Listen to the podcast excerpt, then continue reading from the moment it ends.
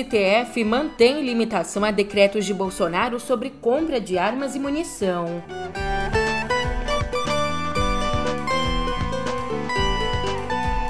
Também por aqui, tudo sobre o discurso de Bolsonaro lá na ONU.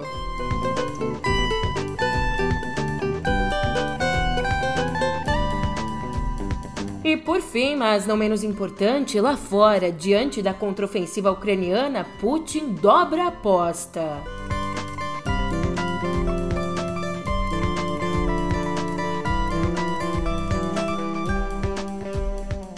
Um ótimo dia, uma ótima tarde, uma ótima noite para você. Eu sou a Julia Keck e vem cá, como é que você tá, hein? Eu e você, a gente chegou aqui à metade da semana, quarta-feira, dia 21 de setembro, e hoje quem rouba a cena aqui na nossa conversa é o Supremo Tribunal Federal. E eu já te explico o porquê disso, sabe onde? No pé do ouvido.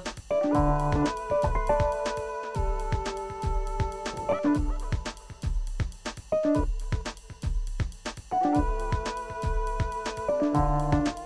Olha só, ontem, por nove votos a dois, o plenário do Supremo Tribunal Federal decidiu manter a suspensão a decretos de armas do presidente Jair Bolsonaro. Pera lá, eu disse que eu ia explicar, então explico. Numa votação eletrônica, a maioria dos ministros votou para manter as liminares individuais do ministro Edson Fachin. Liminares essas que suspenderam trechos dos decretos de Bolsonaro e de portarias ministeriais que facilitam a compra e o porte de armas. E essas liminares de Fachin, essas decisões dele, foram tomadas sob o argumento do risco de violência nas eleições em processos movidos pelo PT e pelo PSB. Os dois partidos dizem que os decretos de Bolsonaro violam dispositivos do Estatuto do Desarmamento, que foi aprovado lá em 2007. E vale dizer aqui que essas liminares de Faquim foram também uma forma de frustrar a estratégia do ministro Cássio Nunes Marques, indicado à corte por Bolsonaro. Cássio, que havia interrompido o julgamento das ações com um pedido de vistas há um ano e ainda não devolveu os processos. Bem, e para você entender como ficou o placar final, acompanharam o voto de faquinha os ministros Luiz Roberto Barroso, Alexandre de Moraes, Gilmar Mendes, Ricardo Lewandowski, Rosa Weber, Carmen Lúcia, Luiz Fux e Dias Toffoli. Já votaram em sentido contrário para derrubar as liminares de Faquin os ministros Nunes Marques e André Mendonça.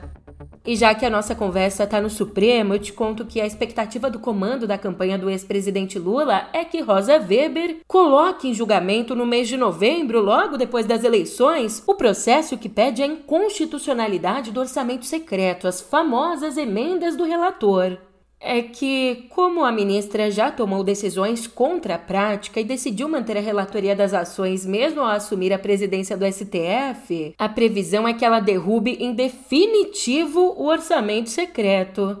E para te lembrar, esse tal orçamento secreto entrega ao Congresso o poder de liberar verba, sem que se saiba quais parlamentares tiveram as bases beneficiadas.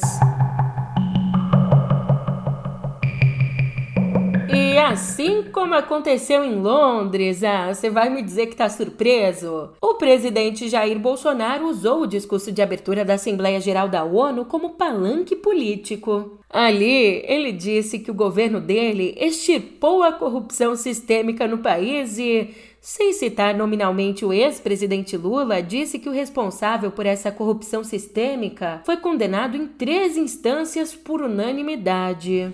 No meu governo, extirpamos a corrupção sistêmica que existia no país. Somente entre o período de 2003 e 2015, onde a esquerda presidiu o Brasil, o endividamento da Petrobras por má gestão, loteamento político e em desvios chegou à casa dos 170 bilhões de dólares. O responsável por isso foi condenado em três instâncias, por unanimidade delatores devolveram um bilhão de dólares e pagamos para a Bolsa Americana outro bilhão por perdas de seus acionistas. Esse é o Brasil do passado. O presidente também exaltou os números da economia, em particular do agronegócio, e ignorou críticas à política ambiental do governo. Este ano, o Brasil já começou a colheita da maior safra de grãos da nossa história Estima-se pelo menos 270 milhões de toneladas. O Brasil também, em poucos anos, passará de importador a exportador de trigo. Para o período de 22, 23, a previsão é que a produção total ultrapasse os 300 milhões de toneladas. Como afirmou a diretora-geral da Organização Mundial do Comércio, em recente visita que nos fez. Se não fosse o agronegócio brasileiro, o planeta passaria fome, pois alimentamos mais de um bilhão de pessoas ao redor do mundo. O nosso, o nosso agronegócio é orgulho nacional. Também, para preencher o bingo do discurso, ele citou a pauta de costumes, que é o outro carro-chefe da campanha dele, classificando como valores fundamentais da sociedade brasileira a defesa da família, do direito à vida desde a concepção, a legítima defesa e o repúdio à ideologia de gênero. Quero aqui anunciar que o Brasil abre suas portas para acolher os padres e freiras católicos que têm sofrido perseguição do regime ditatorial da Nicarágua. O Brasil repudia a perseguição religiosa em qualquer lugar do mundo. Outros valores fundamentais para a sociedade brasileira, com reflexo na pauta dos direitos humanos, são a defesa da família, do direito à vida desde a concepção, a legítima defesa e o repúdio à ideologia de gênero.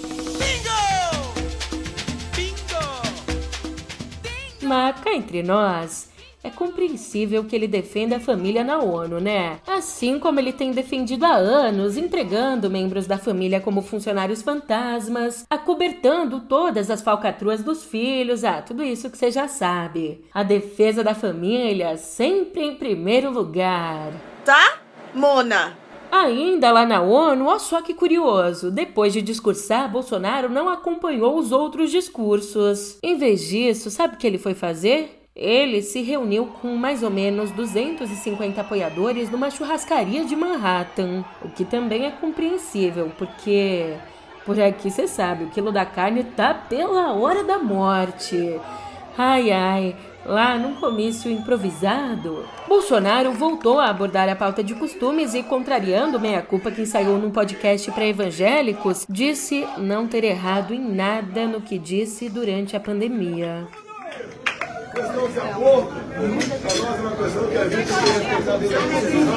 Não vamos falar em liberação de drogas, nós sabemos onde alguns países ou estados foram nessa tal é, liberação. A questão de que cada um faça o que bem entender com a sua vida, aí não tem nada tocando isso, mas não podemos admitir ideologia de gênero para criancinha de 5 anos de idade. Nós defendemos a propriedade privada. E temos nossos valores, dinheiro nosso, do DNS, não vai. O Brasil é do Senhor Jesus! Amém! E ainda ele voltou a se declarar imbrochável. Portanto, para você que estava com o coração na mão, preocupado aí com a irrigação do pênis do presidente, fica a atualização. Mas se engana quem pensa que Manhattan estava tomada só pelos apoiadores do presidente. Nada disso. Depois do discurso dele na ONU, manifestantes contrários a Bolsonaro projetaram mensagens críticas nos prédios de Manhattan. Por exemplo, a só que chique, no Empire State Building, um dos mais famosos da cidade, foram projetadas as expressões Brochonaro e Chuchuca. Chuchuca. Enquanto em outros prédios, fotos dele vinham acompanhadas das palavras mentiroso, desgraça e vergonha brasileira. Enquanto isso, aqui no Brasil, hoje o ex-presidente Lula se reúne com o encarregado de negócios da Embaixada dos Estados Unidos no Brasil, o Douglas Conef, que atua como embaixador interino. E como declarou a representação diplomática, esse encontro é uma praxe e os outros candidatos foram convidados para reuniões individuais. Aliás, com a presença de Bolsonaro já confirmada, o debate que está marcado para sábado nos estúdios do SBT em São Paulo não vai contar com o ex-presidente Lula. É, de acordo com a equipe dele, a preparação para esse tipo de evento consome dois dias e o candidato, portanto, não poderia se afastar de compromissos de campanha por esse período. Em vez disso, Lula será entrevistado amanhã também no SBT pelo apresentador Ratinho. Agora, se você também estava ansioso pelo embate, Um embate que é importantíssimo para o eleitor saber em quem está votando, em quais propostas está votando. Vale anotar na agenda que Lula deve comparecer ao debate organizado pela TV Globo três dias antes do primeiro turno. E ele também só deve comparecer a esse debate.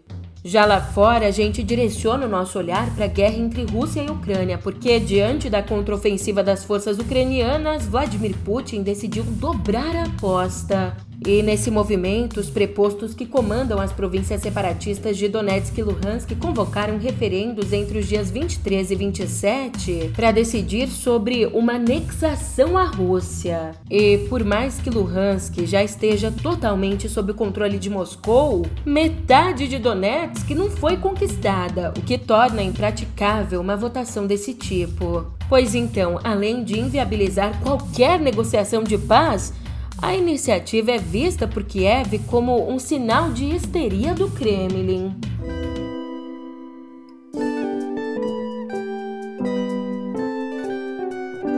A gente começa a nossa conversa aqui na Editoria de Viver na área da saúde, porque o Conselho Federal de Medicina publicou nessa terça-feira novas diretrizes para médicos e pacientes que querem, que buscam realizar uma reprodução assistida. E entre as principais mudanças está aqui a possibilidade de que a gestação possa ser tentada no útero de uma outra pessoa que não seja da mesma família que a paciente.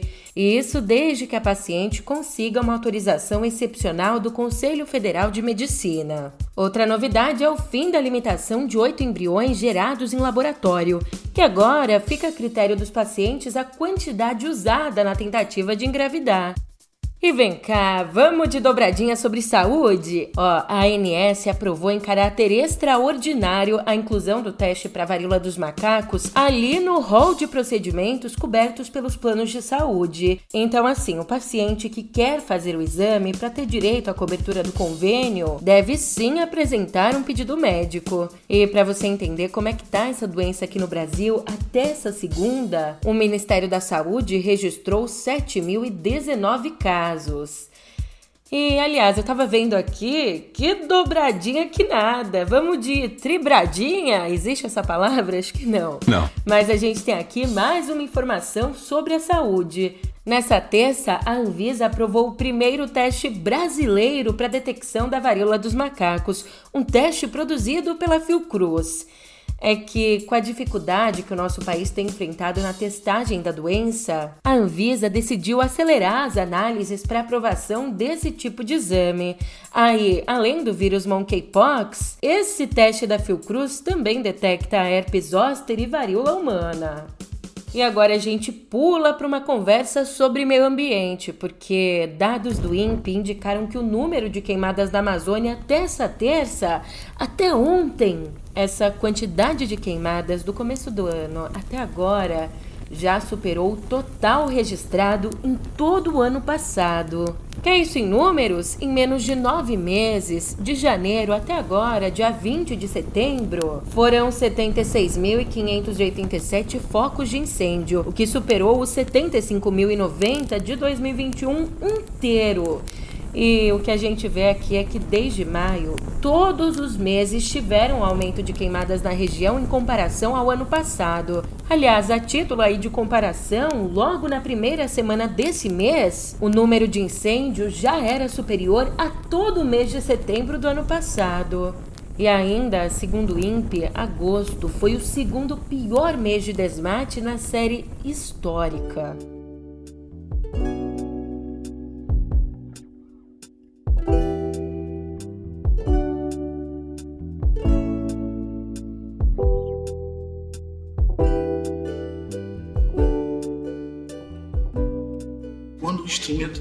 Não funciona, a gente adquire um poder inimaginável.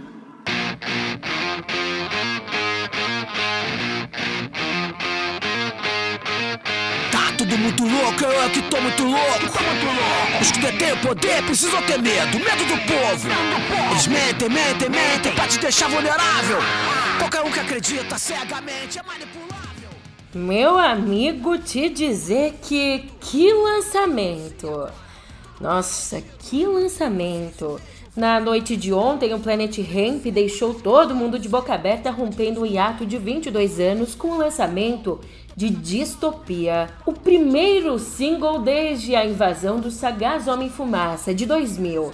Nessa nova música, Marcelo D2, Benegão, Formigão, Pedro Garcia e Nobru contaram com a participação do rapper criolo, que faz às vezes de mestre de cerimônias, dando ao público as boas-vindas ao começo do fim do mundo. E como o título já indica, a letra fala de uma realidade distópica com analogias à realidade brasileira. Para você entender do que eu tô falando, presta atenção nesse trechinho aqui. Tá tudo errado, irmão, então pega visão. Pobre defende rico, empregado, o patrão. Político vira herói, juízes super-heróis estão acima das leis, acima de tudo, acima de nós. Povo alienado, festa, culto da ignorância. Se diz cidadão de bem, só tem ambição, cobiça e ganância. Fecha aspas.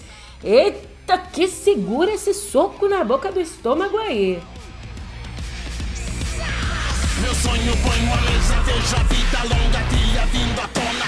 Definitivamente saindo do estado de coma, fase mental normose age. Se social, repare que a, igno que a ignorância cabe. O olhar dos que não chegam, eles querem te julgar. E ainda no universo musical, o Grammy Latino. Anitta, Caetano Veloso e Marília Mendonça estão entre os brasileiros indicados para a edição de 2022 do Grammy Latino. Aqui, Anitta concorre com a música Envolver, que é cantada em espanhol, como gravação do ano e melhor interpretação de reggaeton. Já todos os outros brasileiros estão em categorias exclusivas para gravações em língua portuguesa.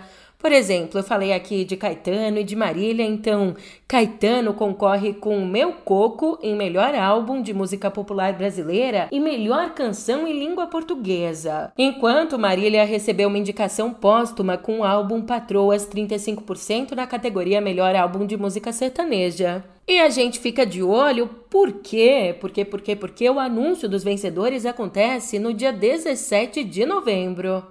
E falando em premiações, a rede de TV americana NBC vai voltar a transmitir a cerimônia de entrega do Globo de Ouro em 2023. Pois é, e eu digo voltar porque a edição desse ano acabou ficando de fora das telinhas depois de denúncias de que os jurados estariam recebendo memos para dar o veredito deles. E também houve a constatação de que não havia sequer uma pessoa preta entre os 80 integrantes da Associação da Imprensa Estrangeira de Hollywood, os integrantes que são exatamente os responsáveis pela premiação. E ó o YouTube abrindo o bolso! Ontem, o YouTube anunciou que os criadores de conteúdo do YouTube Shorts vão receber monetização. A partir do ano que vem, esses criadores também vão poder participar do programa de parcerias da rede quando alcançarem mil inscrições e 4 mil horas de exibição, ou então quando alcançarem 10 milhões de visualizações em três meses. E essa novidade é uma forma aí de atrair criadores de conteúdo do TikTok, que estariam bem insatisfeitos com o mau pagamento por lá. Enquanto isso, o YouTube promete que os criadores receberão 45% das vendas de anúncios. E aliás, o Short está promissor, ele já conta aí com 1 bilhão e meio de usuários ativos mensais. E agora uma notícia que bate ó, direto no seu bolso. A Anatel vai obrigar que as operadoras de telefonia repassem para os consumidores a redução do ICMS. É que desde junho a lei já determina a redução da alíquota de 25% para 18% em bens e serviços como combustíveis e comunicações. Mas as operadoras de telefonia, elas em especial, Além de não terem cumprido o repasse, muito pouco fizeram para devolver o dinheiro aos usuários. Estão brincando com a nossa paciência, estão brincando com fogo. Isso é uma vergonha. E por isso a Anatel também vai impor que as empresas repassem o desconto retroativo, ou seja, o desconto desde junho, desde a redução da alíquota. E como diz a agência, esse desconto em tarifas pode chegar a 10% ou 11%, dependendo do plano contratado e do estado. E o prazo para cumprir essa obrigação será aí de 15 dias. Ufa, depois de tanta coisa, a gente ainda tem espaço aqui para um lançamento. A nova versão do Windows 11 foi lançada nesta terça pela Microsoft. Essa atualização é a maior desde o lançamento do sistema, em outubro do ano passado. E aqui, as novas funções incluem sistemas inteligentes para proteger o computador de aplicativos maliciosos e um modo de foco. Um modo de foco que promete ajudar para minimizar distrações. Esse aqui eu tô precisando, hein? E esse update também marca a disponibilização de aplicativos do Android na Microsoft Store para 31 países. Ai ai, e agora sim, agora sim eu posso me despedir. Eu tô indo nessa, mas você sabe, a gente se vê por aqui amanhã. Até lá!